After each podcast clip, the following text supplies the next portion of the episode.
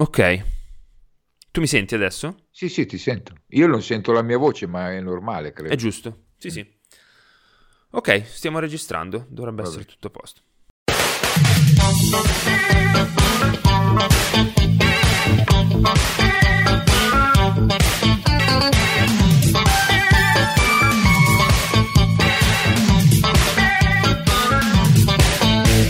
A chi non torna in mente una canzone adesso pure tanto tempo fa che gli ricorda qualche situazione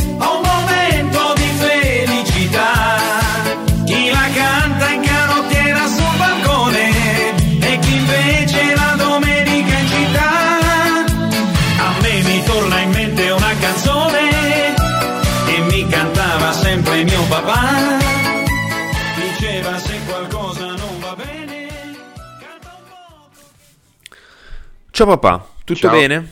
Tutto bene, grazie. Ok. Tu? Questo segmento nella scaletta si chiama chit chat introduttivo. Eh, Ehm, no, allora, eh, volevo ehm, in questo caso specifico, questo episodio, rispetto ai temi che credo, spero verranno toccati eh, in questa registrazione, provare a dare una chiave di lettura già da adesso e la volevo condividere con te anche per darti mm, un consiglio di lettura, diciamo così, che poi in realtà la, pre- la prima volta che ci vediamo è anche un, un prestito che ti faccio. Ho Sì. comprato poco tempo fa questo libro di eh, Giulio D'Antona sì. che si intitola Milano, storia comica di una città tragica. È un libro nel quale vengono ripercorsi gli anni della mm, boh, stand-up comedy italiana, dal eh, cabaret al derby fino al lancio di Zelig nel 1996. Mi sembra Sì. che finisca in, in quel momento lì. Te lo dico non tanto perché, vabbè, il libro è molto carino e quindi eh, appunto è un consiglio di lettura. E racconta anche una Milano che io non ho conosciuto, ma che secondo me tu invece hai vissuto abbastanza.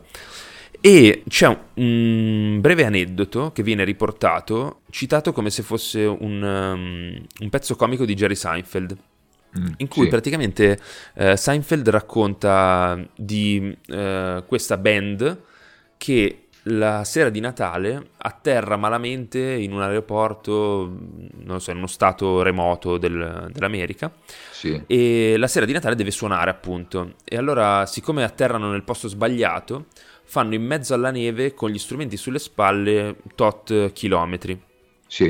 a un certo punto si avvicinano ad una casa in questa scena che sembra quasi da mm, a Christmas Carol, è presente il, il fantasma del Natale passato, Sì, sì. presente e futuro. eh, ricordo. E guardano dentro questa casa e vedono questa famiglia che sta eh, affettando l'arrosto, il tacchino, quello che è, sorridono, bevono eh, de- del vino, eccetera. Questa potrebbe essere stata italianizzata questa parte.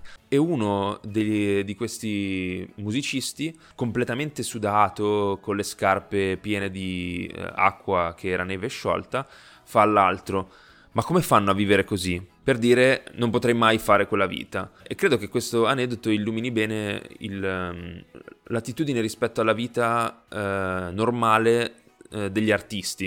In Sì. particolare degli artisti musicali, cioè delle persone che, che suonano, che fanno una vita impossibile per un sacco di, eh, di motivi e in un sacco di modi, eh, e però eh, ritengono impossibile la vita normale, il Natale in famiglia, appunto. Certo. E niente, questa è una premessa per dare una chiave di lettura appunto, appunto all'episodio, perché oggi parliamo di un brano che si intitola Sonnambulismo, Sì. che è stato scritto da te e Enrico Ruggeri, credo, Sì. Sì. E, e interpretato e portato a Sanremo da una band che si, chia- si facevano chiamare, si fanno chiamare ancora eh, Canton. Sì. Ho scoperto che si pronuncia così, non Canton. No, Canton, Canton. Piccola premessa, mh, a- mh, diciamo seconda premessa all'episodio. Di tutte le canzoni che tu hai mai scritto, per me questa è quella che ha la, la melodia più, più bella in assoluto. È un loop che potrei ascoltare all'infinito, cioè eh, è estremamente godibile. Non so, mi sembra una sintesi minima di qualunque canzone pop o di musica leggera. Sì. E, e niente, ci tenevo a dirlo perché mi piace molto, quindi lo Che è il brano per il quale Roberto Colombo mi prese per il culo. Racconta, vai. No, perché lui diceva, sei riuscito a, a fare un inciso con una strofa di Baglioni. Perché l'inciso eh, di sonnambulismo faceva e, e, la e strada facendo di Baglioni, certo devi essere proprio un musicista per, per, per fare questo raffronto, strada facendo di Baglioni faceva ho camminato e quindi le, le, le, prime note erano simili, ovviamente io figurati non ci avevo neanche pensato a a un accostamento del genere. Però mi, mi, mi, fece molto ridere questa cosa che mi disse, con una strofa di Baglioni si è riuscito a comporre un, un ritornello. E, ehm, Ma Roberto sì, no, Colombo? Roberto Colombo ne aveva già parlato in, un, in, un'altra, in un'altra puntata, era ed è ancora, credo, il, il compagno di Antonella Ruggero ah, sì, Mattia scusa. Basale ed era ed era quello, eh, ne abbiamo parlato perché era, era, l'arrangiatore di un'altra estate di Giorgia Fiorio. Yes, sì, scusami, mi ero dimenticato. E, ehm, no, mi ero confuso con Luca Colombo. No, no, il, il Colombo è il mio collega chitarrista. Colombo, diciamo, eh, cognome che non aiuta a individuare eh, no. le persone in Italia. In, in agendina ce ne ho, ce ne ho 4-5 di Colombo, quindi... Se, se, per te va bene inizio a farti una serie di domande sì. e vediamo cosa esce di divertente. Vai. Sono divise un po' per capitoli. Eh, il sì. primo parla del pezzo, proprio sì. la, la, canzone. Qui la, la, domanda è più una curiosità riguardo al modus operandi eh, tuo, di Enrico e di Silvio Crippa all'epoca. Cioè, com'è che decidevate se e quindi di dare via un pezzo? Cioè di allora, cederlo ad altri? Allora, eh, io adesso ovviamente devo fare eh, eh, dare sforzo alla mia memoria, ma eh, ovviamente andando, credo che siamo nell'84, giusto? Se non sbaglio. Sì, il eh, pezzo sare- è, sare- sare- sare- sì, è uscito nel 1984. Esatto. E, allora, io se ricordo bene, c'era una amicizia tra eh, Crippa e eh, la famiglia di uno dei componenti dei Canton. Uh-huh. Però ti ripeto, vado un po' a tentoni, che, il, il, vago ricordo che ho questo. E quindi mh, conoscevamo questi ragazzi che, fa, che, che, che, avevano questo gruppo e ci fu la possibilità di, di, affidargli un pezzo perché erano in odore di andare a Sanremo con, con eh, a Sanremo le nuove proposte, diciamo. Sì. E quindi gli, gli fu affidato questo pezzo. Credo che fosse già in repertorio, nel senso in, in cantiere nostro, non era all'inizio scritto apposta per loro però probabilmente Enrico adattò il testo eh, o comunque eh, non so se ne scrisse un altro per, per meglio mh, mm, cucirlo addosso all'immagine anche di questi ragazzi. Che ok, cioè la domanda era più davate via, cioè eh, firmavate per altri i pezzi, i pezzi, che pensavate avrebbero avuto più o meno successo di quelli che tenevate per ah, voi? Beh, no, quello non, non lo so, e, tant'è vero che molti pezzi poi sono stati eh, ripresi da, dallo stesso Enrico, riarrangiati e reinseriti anche a distanza di anni. Vedi, vabbè, Mare d'inverno, ma anche la stessa Sonambulismo è rientrata poi, eh, avevamo fatto un, un disco, eh, adesso credo... L'isola dei tesori cioè i tesori dove appunto i tesori erano tutti questi brani affidati ad altri interpreti e ri, eh, riarrangiati e, e, tra questi c'era anche Sonambulismo che infatti per un, un, po' di anni era anche in scaletta durante i concerti dal vivo. Ok, quindi non c'era un vero criterio. Diciamo. No, no, non c'era era un criterio, a meno che poteva capitare che Crippa diceva guarda quest'artista sta, questo interprete stanno cercando pezzi, avete qualcosa? E okay. allora magari non dico che si scriveva su misura, però insomma eh, c- si cercava di, di, di, di comporre eh, in relazione al fatto che questo brano, il brano potesse andare eh, in mano a questo o quell'altro artista o interprete. Ma a te personalmente non scocciava l'idea che qualcun altro avesse successo con una cosa che avevi firmato tu? A me no, a me sì. zero proprio, anche perché come ben sai non, non, soffro di protagonismo, quindi a me era già molto gratificante sapere che un altro, uh, che, che, qualcuno cantasse le, le, le eh, interpretasse le mie musiche. Poi Enrico non so se, se la pensava un altro, ma non ne aveva mai parlato, però mhm. io ero abbastanza contento di questa cosa, insomma visto che se non le cantava Enrico le cantava qualcun altro e che la mia musica comunque potesse eh, essere ascoltata eh, anche da un altro, magari un altro tipo di pubblico che non era so- esclusivamente quello di Enrico. Sì. Quindi non ti è mai venuto un no. po' l'istinto di dire no, eh, no. Sì, ma quella canzone lì però tu non lo sai, ma l'ho scritta io. No, ma no, no, Enrico per, per tanti anni quando suonavamo eh, quello che le donne non dicono eh, dal vivo, quando la, la facevamo noi, faceva um, all'atto de- della presentazione de- dei musicisti e quindi quando arrivava a me diceva non sapete ma lui ha scritto la ma io non è che ci tenessi particolarmente cioè, mm, a me, a me non, non, ha mai interessato il fatto di, di eh, di non essere menzionato. Eh, mm-hmm. eh, ho visto che è più un problema di altri, cioè molti mi scrivevano, ah ma perché eh, non dicono che l'autore sia anche tu? Ma a me non me ne frega niente, cioè, l'importante è che l'autore sia scritto sul deposito della SIAE, non, non, non ho non ho di queste velleità di, di, di cioè, ehm, ma, ma, così come, come, nessuno sa che molte canzoni di Vasco Rossi non sono firmate da Vasco Rossi eh, sì. eh, sono di Tullio Ferro quindi non eh, chi è Tullio Ferro? è un autore quello che ha scritto Vita Spericolata lo sapevi tu? no ecco però queste storie mi hanno sempre affascinato cioè eh, eh il no, fatto adesso, che... Aspetta, non mi ricordo, si chiama, forse ho fatto una... No, si, si, chiama Ferro di cognome di sicuro, non mi ricordo il nome, for... sì, ma dovrebbe essere Tullio.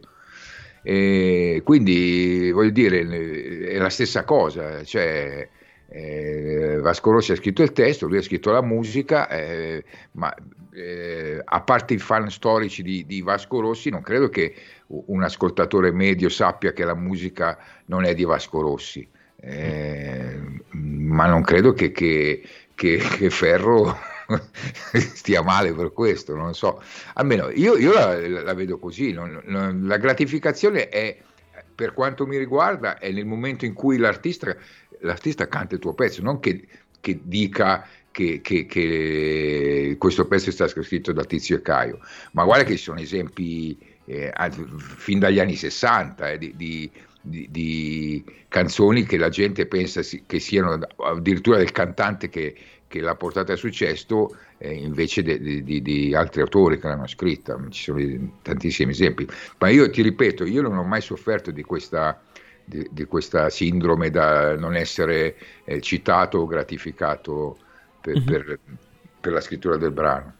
Vabbè, era una curiosità. Sì, sì, sì, no, ma è giusto, è giusto. No, no, ma è giusto perché, perché molti me lo chiedono, ancora eh sì, adesso, ancora adesso. Eh, Comunque sì, ah, si chiamava sai... Tullio Ferro ed è autore Tullio, de, di eh, Vita sì, Mi è venuto un, un dubbio, eh, però sì, eh, l'ho, l'ho, conosciuto tra l'altro, un personaggio allucinante, stravagantissimo, ma, ma pazzesco eh, che vive proprio nel suo mondo. Adesso non, so, non, non credo che stia scrivendo ancora con, con, Vasco Rossi, però diciamo che molti pezzi famosi li ha, li ha, li ha scritti lui.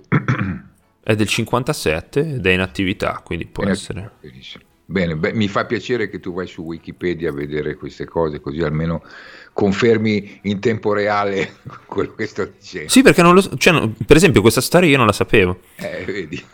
tra l'altro, tra le curiosità su Wikipedia, Tullio Ferro è fratello dell'ex cestista Maurizio Ferro Questo ed è uno dei fondatori della Fossa dei Leoni, storica tifoseria della Fortitudo Bologna. Ecco, questa per esempio non lo sapevo neanche io. Eh, l'ultimo brano che ha firmato però è del 2014. Quindi... Ah beh, però comunque insomma è ancora in attività, sì. Ah no, tra le principali, quindi non è un elenco completo. Niente, comunque ha continuato a scrivere per, ehm, per Vasco Rossi anche dopo. Eh, domanda successiva. Vai. Di questa canzone, della versione che è nata a Sanremo di questa canzone, tu hai curato sì. anche l'arrangiamento? Ecco, qua mi, mi to- tocchiamo un tasto un po' dolente, perché non mi ricordo non assolutamente niente.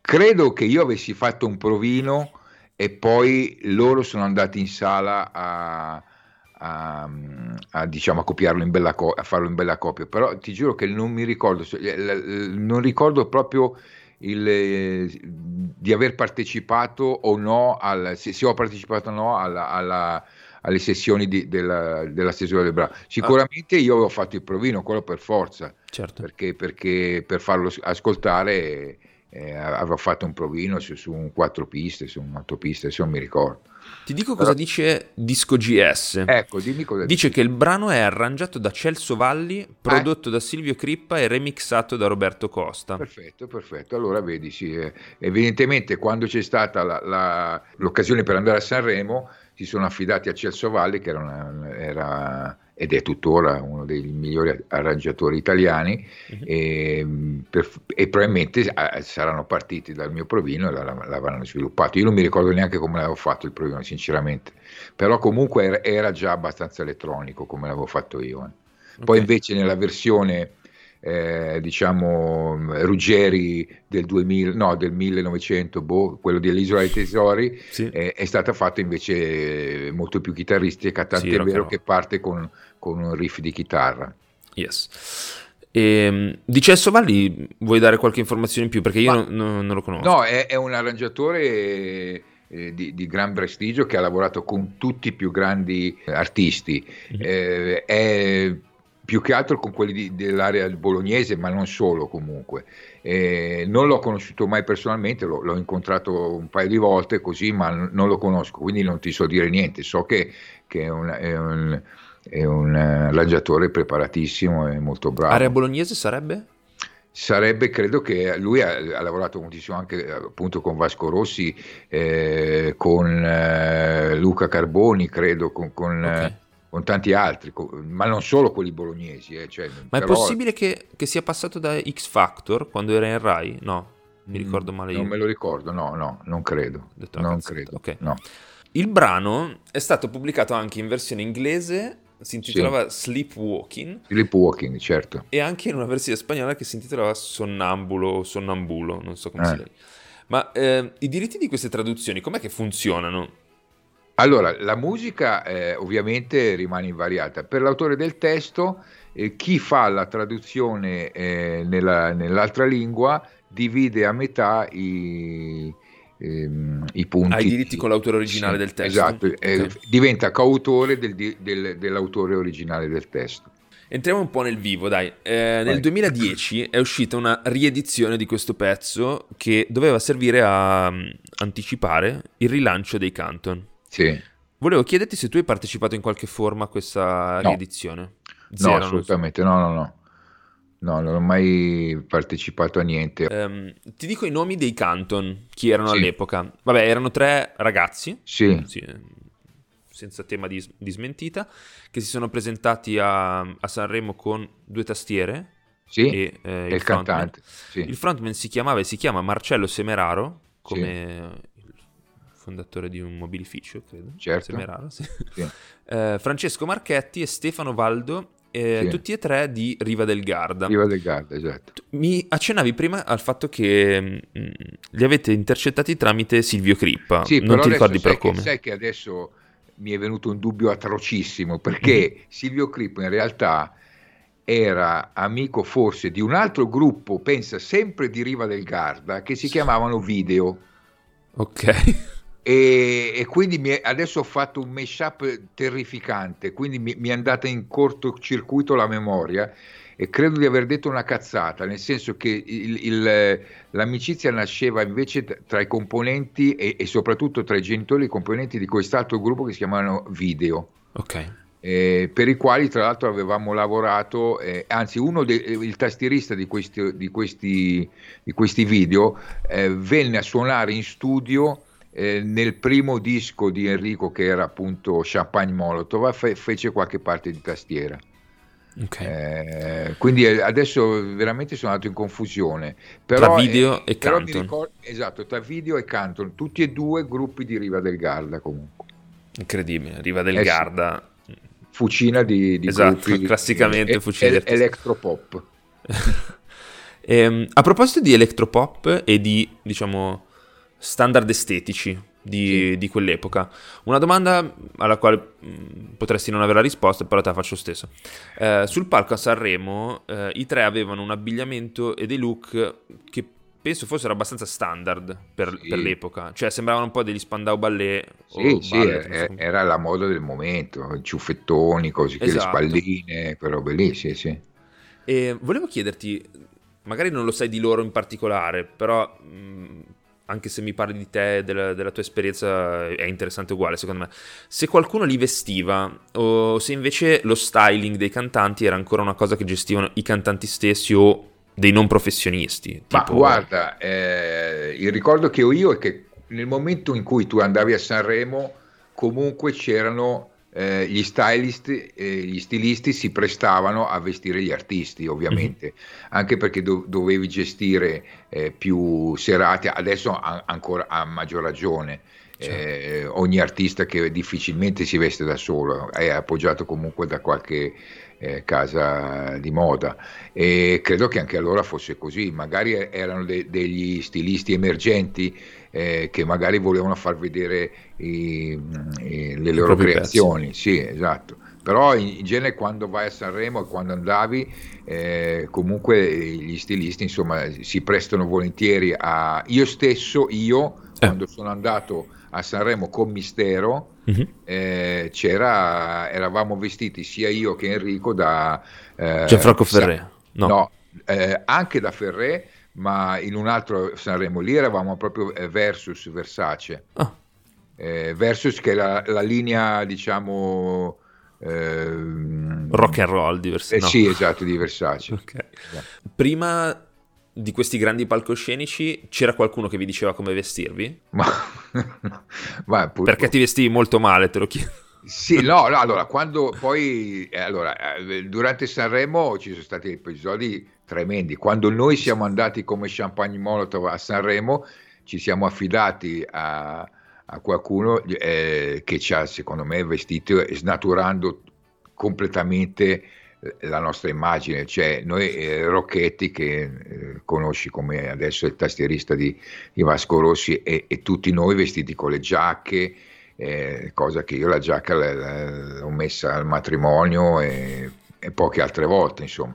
E sì, la, la, uso in teatro adesso che sono più anziano, però all'epoca che ero giovane per me mettermi la giacca, eh, avevamo queste giacche eh, pesanti di lana, non so come spiegarti, tant'è sì, vero che Pre- un, un, ho capito che ci avrebbero eliminati, adesso sto scherzando, però insomma era un, un, presagio funesto quando Pippo Baudo presentandoci, eravamo tutti schierati, un po' i giovani eh, lì, si, eh, si, rivolse verso noi dicendo che belle giacchette che avete, ma ovviamente per prenderci per il culo.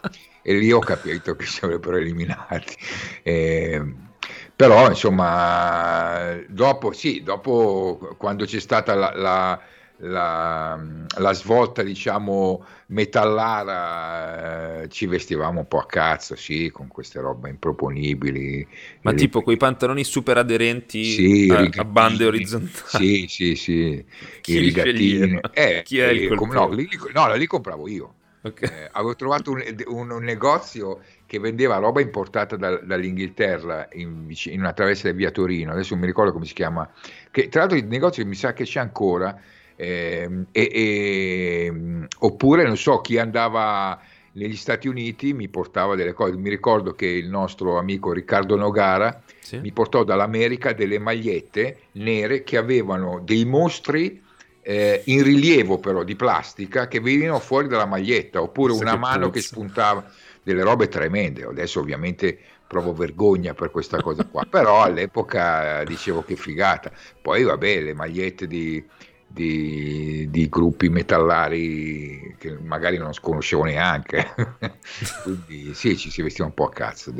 Poi invece dopo l'ondata così ci siamo, siamo tornati a vestirci in modo più eh, consono a, alla nostra età, almeno io, eh. Poi... Vabbè, eravate anche molto giovani. Sì, sì infatti. Poi c'era stata questa svolta dopo Mistero, eh, yeah, siamo rock, siamo punk, siamo tutto, e quindi ci vestivamo eh, con, con, il bene placido di Enrico, ovviamente, perché eh, era anche lui che ci spronava a vestirci un po' eh, così fuori dalle righe. Ovviamente, e ovviamente Crippa non approvava, ovviamente. Eh, quindi... Perché? Il eh. progetto editoriale di Crippa è sempre stato quello di avere un, un cantautore per casalinghe?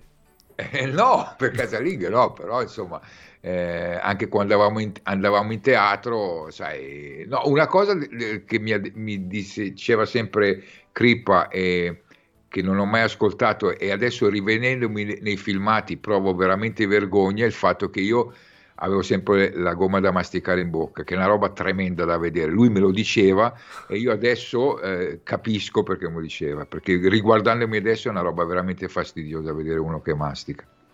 Però all'epoca non, dicevo, ma sì, che cazzo me ne frega, va bene. Ma era una roba eh, importata no, anche quella, quella della gomma no, no, no, no, la gomma ce l'avevo sempre in bocca, eh, forse anche dopo il 2000 anche, eh, no aspetta, no la tenevo in bocca perché così mi piaceva masticare, avevo sempre la cicca in bocca, oh, eh, se non potevo fumare... Ehm, Giusto. Eh. Ehm, eh, passerei a una sezione sul periodo storico, visto che parlavamo di costumi, alla fine sì. secondo me mh, mm, mi, sem- cioè, mi, sembra un bel link. E, ehm, e, poi ti faccio l'ultimissima domanda che è quella più, diciamo, sì. ampia e alta. E, il pezzo, come abbiamo detto già più volte, è uscito nel, nel 1984. Sì. In quell'edizione del festival, a cui questa canzone è arrivata quarta tra le nuove proposte, avevano vinto Albano e Romina con Ci sarà. Esatto. Tu per caso te la ricordi? Ci sarà. Ma io non ero andato a Sanremo quell'anno, eh. nonostante fossi l'autore del, del brano di Canton, eh, non mi ricordo di essere andato a Sanremo, anzi sicuramente non ci sono andato, se no me lo ricorderei.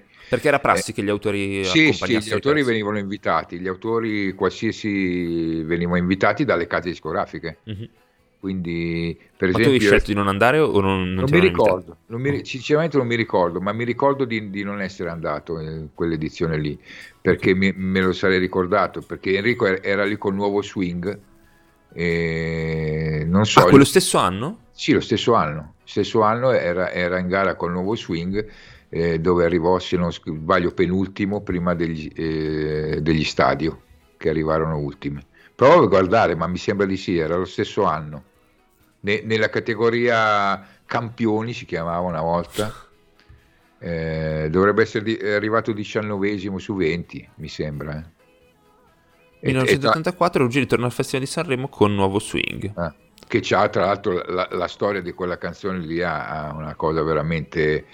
Credo che, che la, si possa raccontare perché mi sembra che l'abbia raccontato anche lui, anche se non ha non compare nel, nel, nelle cronache, però allora quel disco lì ehm, era il, il, il, il, brano Nuovo Swinger era mh, mm, nell'album presente. L'album presente era un album, eh, mi sembra, con cinque pezzi suonati in studio, quindi realizzati in studio, e cinque pezzi suonati con un... c'era questa mh, mm, grande sala di ripresa della, della CGD, del, del Logic Studio, sì. eh, dove avevamo fatto venire un, cinquantina, un centinaio di, di, fan e quindi avevamo suonato dal vivo. Poi chiaramente alcune parti sono state ehm, eh, riviste, corrette, stiamo parlando sempre in epoca pre-Pro Tools, quindi era tutto registrato sul nastro, non è che si potessero fare tanti, tanti interventoni. Miracoli. Esatto, comunque magari non so, la solo di chitarra magari rifatto, comunque le basi erano quelle lì. Mentre invece gli altri pezzi erano stati fatti in, um, in, studio. Allora, tra questi pezzi, quello che ricordo io, a parte il nuovo swing c'era anche la donna vera e ti sì. dico perché te lo dico. Perché per fare il nuovo swing eh, erano stati chiamati tre jazzisti pazzeschi. Adesso non mi ricordo i nomi, mi, mi, perdoneranno, mi perdoneranno, ma proprio un contrabbassista, un pianista e un batterista. Pazzeschi. Potrei averceli qua. Mm. Prova a vedere. E in più il, il pianista credo che fosse eh, Roberto Zanaboni. Yes, Roberto Zanaboni, tastiera, sintetizzatore, pianoforte. Okay. Poi qua c'è scritto Fabio Amodio. No, eh no batteria, perché i, no? I, i, jazzisti non compaiono perché è, è, successa questa cosa tremenda. Praticamente ah. registrano tutta la parte, fighissima ovviamente. Eh, beh, tu devi aver presente però com'è, com'è la versione ufficiale di, di un nuovo swing che invece tutta praticamente è elettronica perché è stata fatta con, con, eh, con la batteria elettronica. Sì. Cosa successe? Allora, eh, questi tre arrivano, suonano, tutto figo, non dico buona la prima, ma quasi, quindi questa ambi- eh, so- ambientazione sonora proprio da club jazz bellissima, e vanno via, contrabbasso, tutti vanno via, arrivederci, e noi continuiamo a fare le, le registrazioni degli altri pezzi, no? Sì. E, e, e, appunto stavo fa- suonando le, le, parti ritmiche di La Donna Vera, sai, ovviamente non è suoni, ti fermi, riprendi. A un certo punto, mentre mi fermo, sentiamo che sotto praticamente sta andando la base di nuovo swing. Ah. Cosa era successo? Il fonico, del quale non farò il nome, non farò il nome, aveva registrato sulla, sulla traccia unica, ovviamente perché stavamo parlando di, di nastri 24 tracce, due pollici, quindi nastro fisico. E, e, quindi cosa è successo? Praticamente la base è stata risuonata con la batteria elettronica, il basso finto, Roberto Zanaboni ehm, al pianoforte, al quindi che ha dato a quantomeno una, un po' di, di, di quella sapore vagamente jazz che c'era, è stato rifatto tutto così. Quindi le, non, la versione ufficiale di Nuovo Swing non è, non è mai stata realizzata. Andata... Però Sanremo è stata portata una versione simile, no? No, no, no, Sanremo all'epoca si andava con le basi, eh? quindi non, non, non, c'era l'orchestra nell'84. Ah. Quindi and- e, e Enrico ha suonato eh, quello che poi è uscito sul disco. Ah, okay. eh, il nuovo swing ufficiale è quello lì, è quello fatto con la batteria elettronica e gli strumenti elettronici e, e il piano fatto da, Roberto Zanaboni, che era quello poi che aveva fatto anche la bellissima introduzione del mare d'inverno in versione sì. Ruggeri. Nella stessa sessione, eh, nella stessa, eh, perché c'era anche il mare d'inverno. sì, sì, sì, c'erano dei remix, eh, cioè dei remix, delle autocover, non so come esatto, chiamare, cioè sì, brani già usciti per altri artisti. E, ehm, ma scusa, ehm, l'anno di nuovo swing non c'era sul palco insieme a Enrico? Sì, ne avevamo parlato in un vecchio episodio. C'erano sia Sergio che, che Tode. No, no, no, no, quella era Rienneva Plu. Ah, Rienneva Plu, giusto. Sì, Quindi quell'anno lì era lì da solo, tu non, sei, non l'hai accompagnato? Allora, io non mi ricordo di essere andato, però ti ripeto, dato che c'è una memoria di cacca, eh, sì. magari sono andato una sera sola e sono tornato, non lo so, non, non me, okay. ma non mi ricordo di essere stato a Sanremo quando c'era uno swing, non, non, ho questo ricordo, non so. Capito. Eh, ti direi probabilmente lui si ricorda, ma non, non, lo so se sono stato lì o no. Vabbè, comunque già abbastanza juicy ehm, sì. l'aneddoto de- della versione mai eh, pubblicata, a questo no, punto ma poi inesistente. La cosa bella è che questo fonico, del quale non dirò il nome, tra l'altro è diventato anche uno molto bravo, eh, una volta, a, ma, ma, più avanti, tipo 3-4 mesi dopo, l'anno dopo, non mi ricordo, andammo, eh, c'erano i, chiaramente i, i, bagni della CGD, a ogni piano c'erano i bagni, e, e, e, in uno dei, dei, bagni c'era scritto il nome di questo qua con scritto pezzo di merda, ma non era nessuno di noi era stato, quindi probabilmente deve aver fatto qualche altro, altro danno a, a qualche altro artista, perché c'era scritto nome e cognome pezzo di merda. Okay. E, e, quindi evidentemente forse aveva fatto qualche altro vabbè magari aveva scopato la moglie di uno cioè nel senso Beh, non lo so però c'era, c'era, questa frase qua ovviamente non firmata però insomma. Ok. Ma ripeto è un, è un fonico bravissimo e quindi magari era, era, era un po' inesperto era, muoveva i primi passi non lo so non te lo so dire so che c'è stato questo, questo increscioso episodio insomma. ci sta. Divertente. Ehm, Vabbè, andiamo un po' in, al contorno storico. Sì. Nell'84 c'era Craxi al governo e eh, in quell'anno lì è stata ritoccata la eh, cosiddetta scala mobile, che siccome non lo sapevo sono andato a vedere, era un sistema di adeguamento automatico dei salari all'inflazione. Eh, quindi una ah. specie di misura di salvaguardia del potere d'acquisto dei lavoratori. È un campo dove io devo, non posso, cioè zero, eh. No, no, lo so, lo so. La, ehm, la domanda infatti ha, ha, a che fare con questo. Posso e... dire che ehm mi sono sposato nell'84, però ecco, quello ah. me lo ricordo. Eh sì. Ti sei sposato nell'84? Eh sì. In che primo... mese? Eh, a giugno. A giugno. Oh. Non ti ricordi? Non c'eri ancora? No, non c'ero ancora. E eh dai, allora parliamo di quello, scusa. No, no, beh, niente, era solo per, per eh, connotare nel tempo quella data lì, mi sono sposato e basta, non è che a giugno, vestito con una delle due giacche che hai sì, esatto, nella vita. No, è una giacca, è, è, è, il vestito estivo che poi usavo per andare ai matrimoni degli altri, cambiando soltanto la cravatta. Se, se, i matrimoni erano d'estate, perché era, mi sono Vabbè. sposato a giugno, quindi era un vestito leggero. Quasi tutti si sposano d'estate, però dai. Beh, no, io il secondo l'ho fatto a novembre, per esempio. Ah, è vero, cazzo. però vabbè. Sì. Altro contesto dai, storico. vai- vai avanti che ti ho interrotto, volevo vedere dove andavi a No, parlare. sì, esatto. Ehm, quando è stato inserito questo, diciamo, ritocco, eh, ovviamente non a favore dei lavoratori, ma mh, a, a discapito loro, eh, la CGL ha organizzato una manifestazione contro quello che eh, era stato chiamato il decreto San Valentino, perché è stato firmato il 14 febbraio. A questa manifestazione hanno partecipato 600.000 lavoratori. Quindi un botto di gente, cioè nel Mm. senso nei termini, nei, diciamo, rispetto ai numeri attuali delle manifestazioni di piazza, Certo. infinitamente di più. Numeri importanti. Esatto. Numeri E importanti. la domanda è questa. Eh, tu adesso mi hai raccontato che ti sei sposata nell'84, ma Sì. tu e i tuoi amici Sì. vivevate questi conflitti? eh, cioè vi riguardavano in qualche Ma misura? Riguardavano proprio- almeno qualcuno di voi? Ma zero proprio. Niente. meno, meno di zero.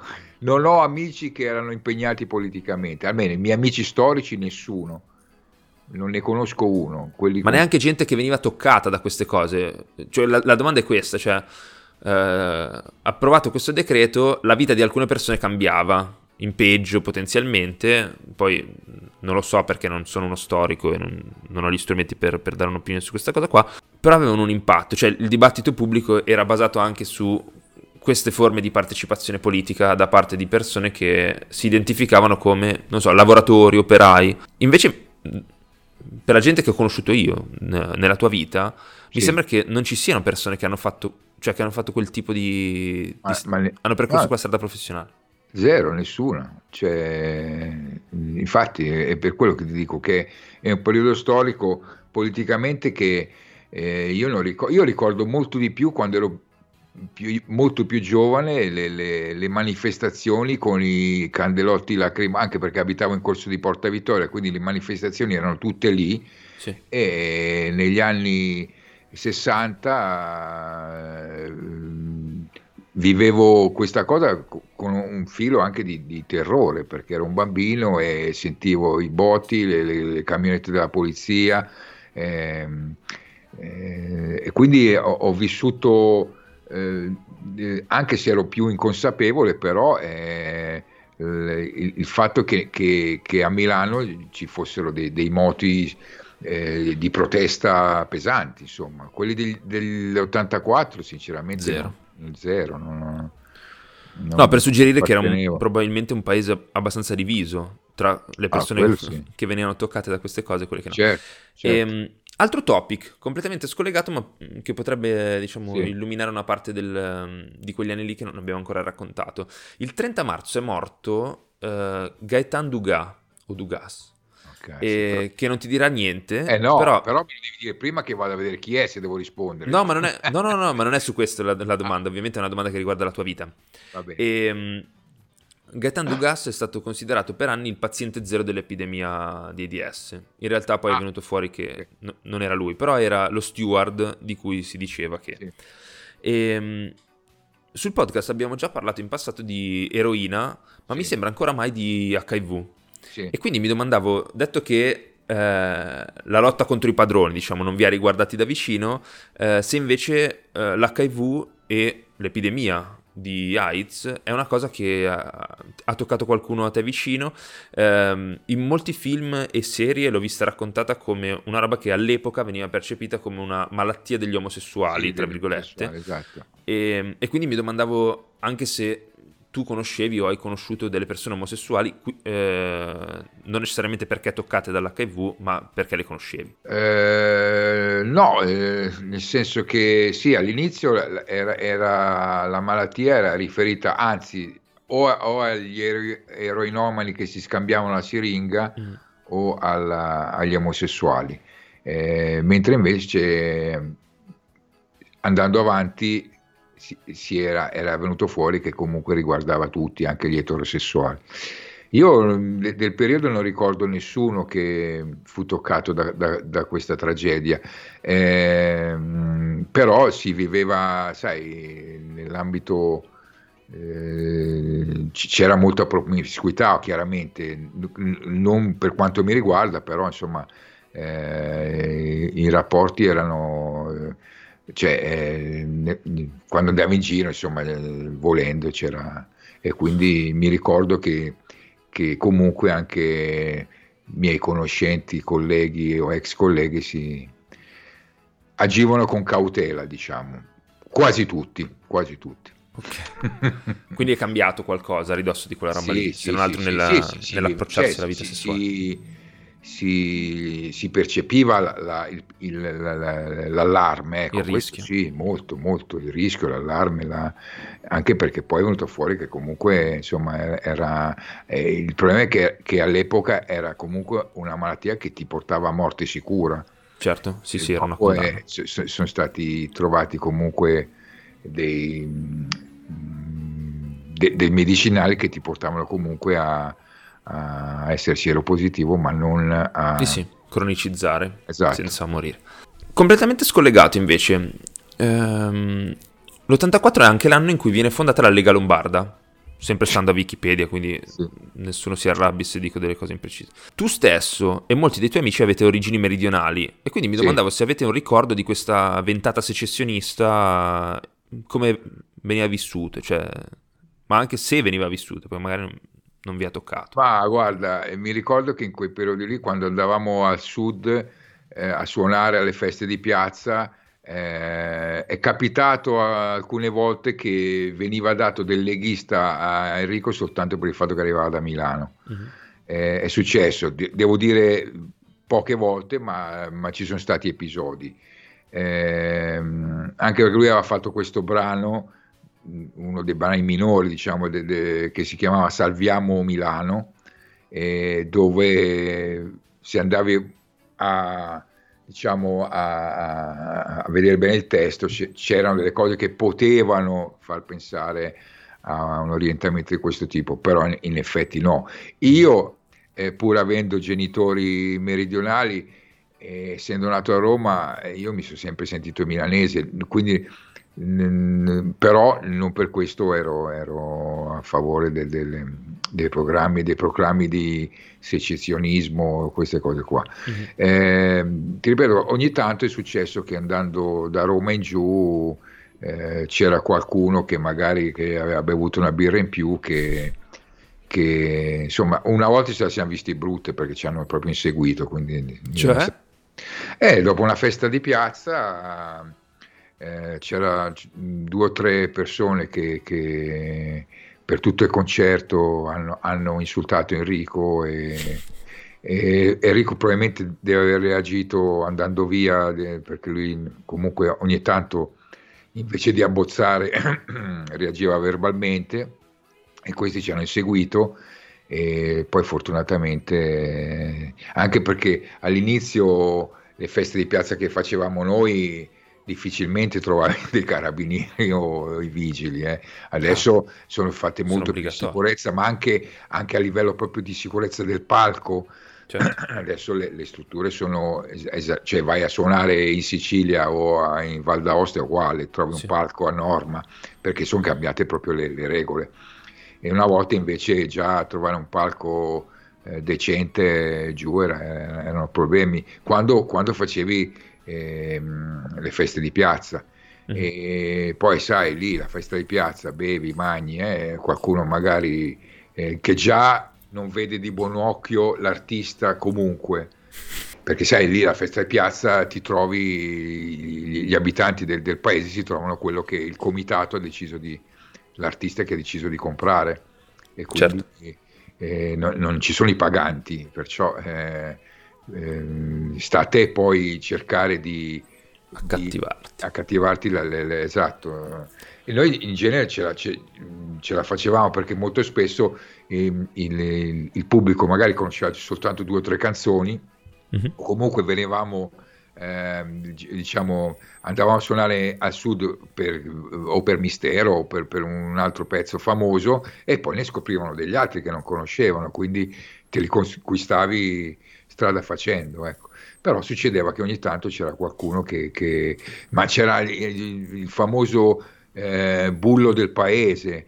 Eh, non so, io mi ricordo una volta avevano fatto, andava molto di moda fare le piramidi umane, cosa che adesso non succede più.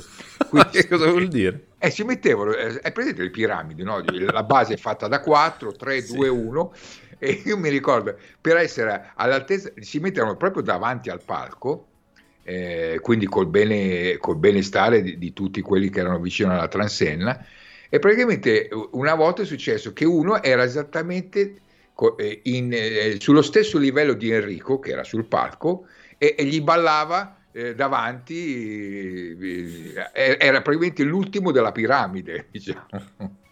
Facevano queste robe qua, insomma, molto, molto folcloristiche. Adesso ovviamente è cambiato totalmente, almeno eh, io è, è, un po' che non va, le ultime le ho fatte 4-5 anni fa, però è, è, la situazione è, decisamente cambiata nelle feste di Piazza del Sud.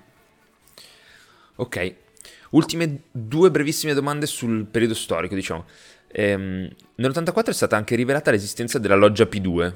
Mm. Eh, non so se tu ricordi qualcosa di questa, di questa roba o se è stata per, per te interessante o ti ha toccato in qualche misura? Non, non... Ma no, ti, ti, ripeto, eh, eh, non, non, sono mai eh, stato attratto dalle, dalle purtroppo, eh, anche per, mm, non è che me ne vanti, però non, non, sono mai stato eh, diciamo, attratto da, dalle, dalle, situazioni politiche. Dalla cronaca politica. Dalla cronaca politica, da queste cose qua. Forse ero anche molto assorbito da, da quello che facevo mm. nel mio lavoro, quindi però eh, colpevolmente devo dire che anche quando andavo a votare sinceramente non votavo se votavo eh, senza non dico senza sapere co- cosa votavo però eh, probabilmente no, avrei dovuto informarmi di più sulla situazione politica italiana, cosa che non ho fatto. E allora invece potresti ricordarti, e questa è l'ultima domanda, delle reti Fininvest per la prima volta sul territorio nazionale, perché eh, Craxi nell'84 salva le reti Fininvest di Berlusconi sì. e pro tempore eh, concede a Fininvest di avere una copertura nazionale tramite questo famoso sistema che qua ho chiamato di syndication dei contenuti, sostanzialmente mandavano dei VHS in tutta Italia perché le reti locali le facessero andare live nello stesso identico momento, praticamente simulando delle reti nazionali in un momento esatto. in cui era esatto. vietato avere reti nazionali. Vedi, que- questa cosa non la sapevo per esempio. Però mi domando se ti ricordi qualcuna delle trasmissioni che andavano su questi primi canali Io mi ricordo reti commerciali. Uno, il primo, diciamo, il primo canale 5 era Tele Milano 58. Yes. E, è giusto? Sì. Ti, ti risulta?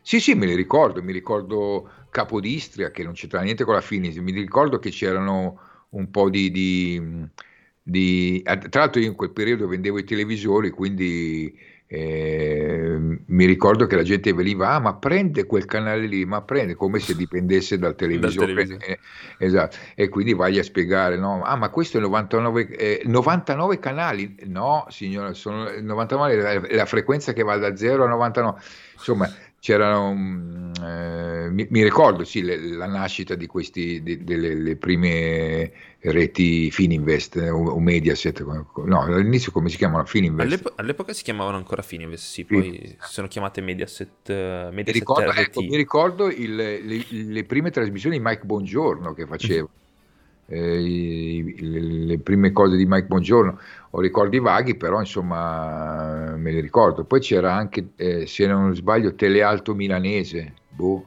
ti risulta? Sì, in realtà in, questi, in questo periodo degli anni Ottanta questi, tutti questi nomi locali erano stati sovrascritti dal logo di Canale 5. Ah, ok, ok. Perché stavo leggendo anche adesso, ehm, nell'80 Berlusconi crea questo network a cui dà il nome di Canale 5 che usa varie reti locali per appunto spedire diciamo, ah, già, già nell'80 quindi eh? sì, no, già nell'80 fosse una roba più recente no. e, Telemilano era il nome precedente ah, Telemilano okay. 58 e, niente, va bene. va bene questa era l'ultima delle domande diciamo su, storiche storiche esatto c'è l'ultimissima domanda sì. eh, per, per, questo episodio e poi ah, ci scusa, prima che mi, fa, sì. mi faccia l'ultima domanda volevo ricordare ai nostri gentilissimi ascoltatori che io non so assolutamente niente di quello che mi chiederà mio figlio durante queste nostre chiacchierate e quindi brancolo nel buio totalmente. Perciò certe cose me le ricordo, certe altre no, lui lo sa, ma dice che non me le vuol dire perché sennò si, si perde l'effetto sorpresa. Basta. Sì, secondo me vai. escono robe più interessanti. Va bene. Andiamo se avanti. sai. Perché sennò ti studi il, la stessa eh, pagina Wikipedia che mi sono studiato io e ci diciamo le stesse cose che abbiamo letto. È proprio in questo momento che io eh, mi dispiace di non avere una memoria così ferrea e ricordarmi tutti gli episodi della mia vita. Però va bene, dai, vediamo Vabbè, se con l'ultima appunto, me la cavo. È la tua biografia, quindi non è che ci sono fonti ufficiali. Contesto. Dalla reincisione di Sonnambulismo, che se non sbaglio, prima, esatto, era del 2010, sì. i Canton hanno pubblicato diversi singoli. La prima domanda veloce è se li hai mai ascoltati. Sono pezzi originali, No, no, no. Ok. Mai ascoltato. E sono andato a recuperarli sul loro canale YouTube. Ma hanno eh, fatto anche una, una eh, nuova versione di Sonnambulismo, quello sì, me lo sì, ricordo. Sì, sì. Ah, Quello okay. è il pezzo del 2010 che è uscito quello, quella, quella, me la ricordo, quella l'avevo sentita, sì. Eh, in quella formazione in realtà partecipavano soltanto due della formazione originale, Semeraro e Marchetti, credo che Stefano Valdo eh, c'era scritto sul sito, mh, mm, si è trasferito in Canada, ah, okay. non vorrei dire una cosa sbagliata, ma penso che sia giusta.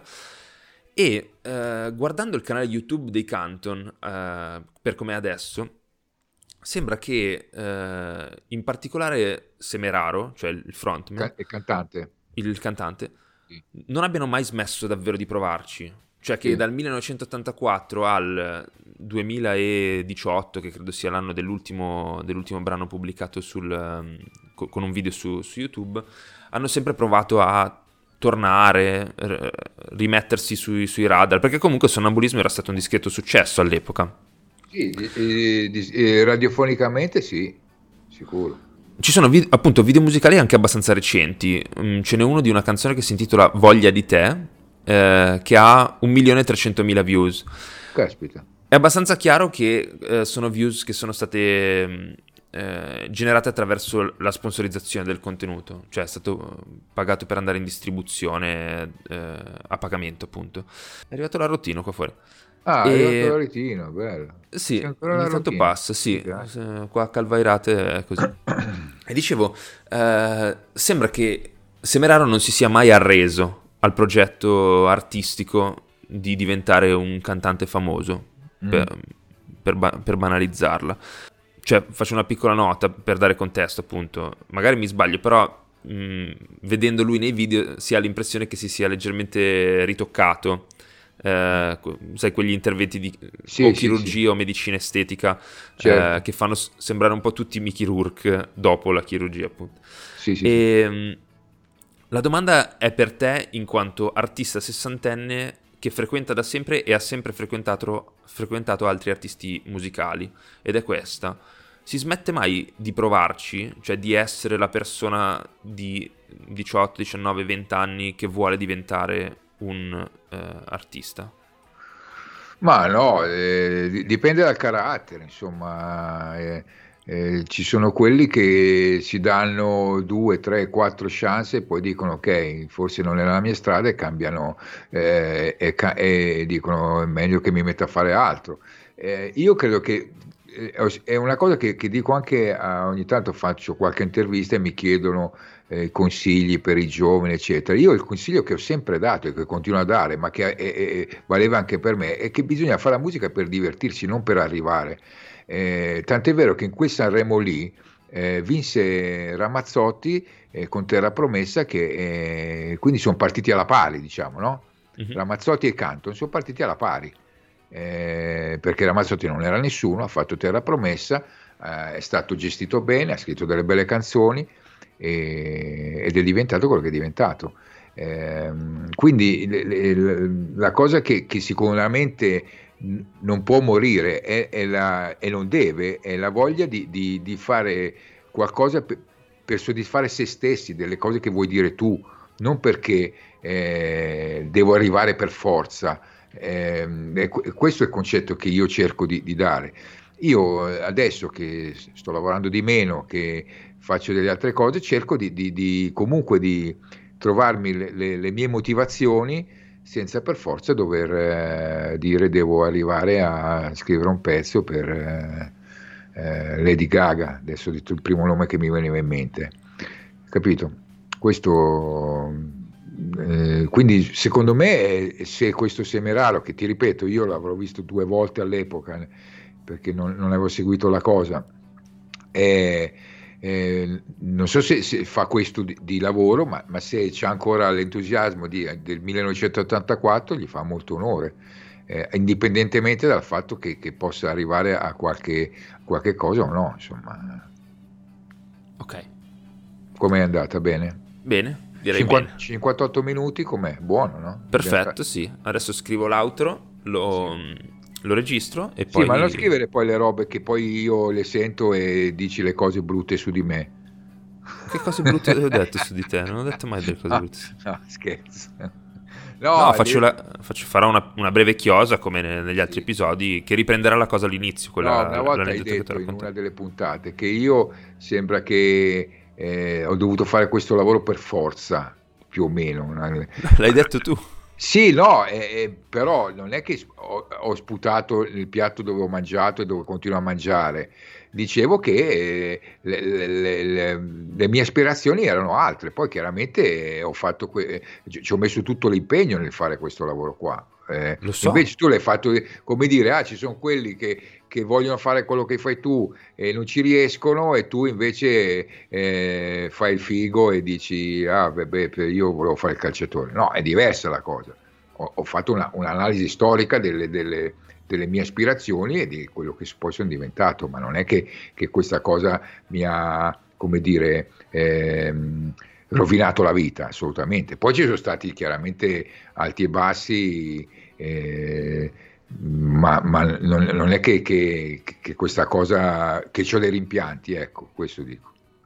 No, ma io però non cercavo di dire quello in quella puntata. Avevo provato a dire che mi faceva arrabbiare che tu eri riuscito a fare delle cose belle e eh. lo stesso non ti piaceva dire che, era, che erano quelle le cose che volevi fare.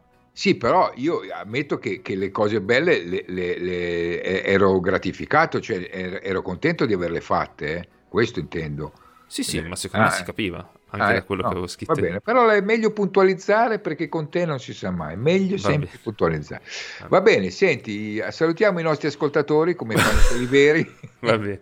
Ti lascio l'outro e niente, alle prossime allora. Tanto siamo ancora all'84 e voglia. È lunga, è lunga. Sì. Eh. se andiamo a questo ritmo, probabilmente nel 2025 no. abbiamo chiuso. Grazie, papà. Ciao. Un bacio, buona domenica. Ciao, ciao, ciao. Ed ecco, insomma, nonostante le aperte minacce di mio padre, questo è l'outro in cui dico due cose di numero due su quello che mi ha raccontato lui. Alla fine il podcast si chiama I pezzi suoi, ma è mio. LOL. La sua risposta alla domanda grossa di questo episodio mi ha abbastanza disarmato e credo che la voglia sua di mio padre di precisare che ci era rimasto male per la chiusa dell'ultima volta c'entri anche un po' con questo. L'ho detto diverse volte già, ma sono sempre stato affascinato su tutto da due cose. La prima sono le storie, in parte come quella di mio padre, di chi firma dei pezzi più o meno interessanti della storia senza essere visibile se non ai più curiosi, a quelli che non si accontentano di consumare i contenuti perché sperano che ci siano dietro altre cose in cui riconoscersi. Infatti, piccola nota mentale a me stesso, dopo vado a cercare di più su Tullio Ferro. La seconda cosa che mi affascina invece è il percorso umano degli artisti che invecchiano. Uno dei miei film preferiti è L'uomo in più di Paolo Sorrentino, che, per chi non lo sapesse, racconta in parte la storia di quella che ho sempre visto come una versione di finzione napoletana di Franco Califano, dal successo fino allo sfacelo. L'idea che una persona investa in un percorso professionale che è totalizzante e infinito, in un lavoro di definizione artistica di se stesso, che da un anno all'altro può passare da avanguardia a patetico, mi atterrisce. Anche per questo penso di non aver mai puntato seriamente, malgrado privilegi e possibilità, sull'essere quel tipo di persona, un artista, vogliamo dire.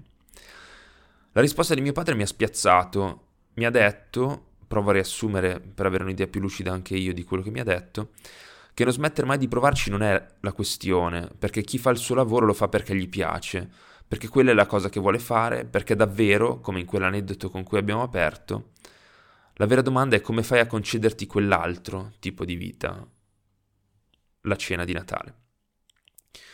Non so mai benissimo se leggere quello che mi dice letteralmente. Ognuno ha il proprio gomitolo di alibi, risentimenti, convinzioni e paure per cui difficilmente credo sia interessante il significato letterale delle parole. E questo vale anche e soprattutto per quello che dico io stesso anche in questo podcast. Stavolta però ho deciso di prenderle, eh, come si dice in inglese, at face value, eh, le parole di mio padre, e pensare che anche se non fosse vero che ha questa serenità rispetto a quello che ha deciso di fare con la sua vita, e anche se Semeraro non imbroccherà mai un altro pezzo, e anche se fosse vero che non ci sta provando ma sta facendo quello che gli piace, comunque sarà valsa la pena di tutto perché questa canzone è bellissima e l'ha scritta mio padre.